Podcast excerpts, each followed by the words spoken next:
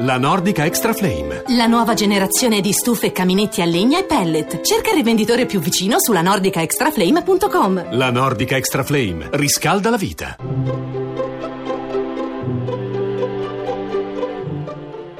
Il pensiero del giorno.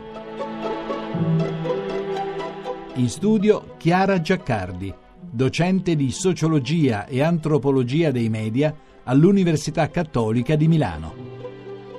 Ci sono alcuni verbi che forse dovremmo imparare a declinare diversamente. Verbi matematici e geometrici, come misurare, contare, calcolare. Sono verbi di quantità che dicono di un certo tipo di rapporto col mondo e le persone. Ridurre il più possibile le incertezze, far corrispondere ai costi vantaggi certi, fare giustizia dando a ciascuno la stessa cosa, che possibilmente sia meritata. Soprattutto sono verbi che vorremmo coniugare senza resto, tutto sotto controllo, interessi assicurati, nessuna sorpresa, bella o brutta che sia. La scienza più esatta è la matematica, scrive Pessoa, che vive nella clausura delle sue stesse regole e leggi. Il calcolo rischia di chiudere l'orizzonte attorno ai nostri progetti. Diventa un'estensione di noi stessi che ci consente di afferrare e dominare più mondo, senza però coglierne il segreto. Niente di ciò che si può misurare resta immenso, scriveva Anna Arendt. Non ogni misurare e contare però ci rimpicciolisce. Esistono una matematica e una geometria della responsabilità e dell'amore, che hanno come segno l'infinito.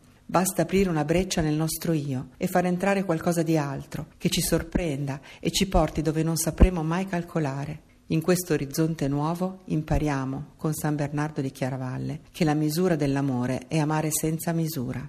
Conosciamo poi una misura che ci dà il senso delle nostre possibilità e quindi delle nostre responsabilità. Non conosciamo mai la nostra altezza finché non siamo chiamati ad alzarci, recita un verso di Emily Dickinson. C'è infine una misura che ci dà insieme il senso del limite e la gratitudine per quanto abbiamo, ciò nonostante, ricevuto, come quella di cui canta il Salmo 89. Insegnaci a contare i nostri giorni e giungeremo alla sapienza del cuore. Contare i nostri giorni vuol dire anche farli contare, con la fiducia di poter lasciare una traccia buona nel mondo. È una cosa che possiamo fare, ogni giorno, ogni momento, ora. La trasmissione si può riascoltare e scaricare in podcast dal sito pensierodelgiorno.rai.it.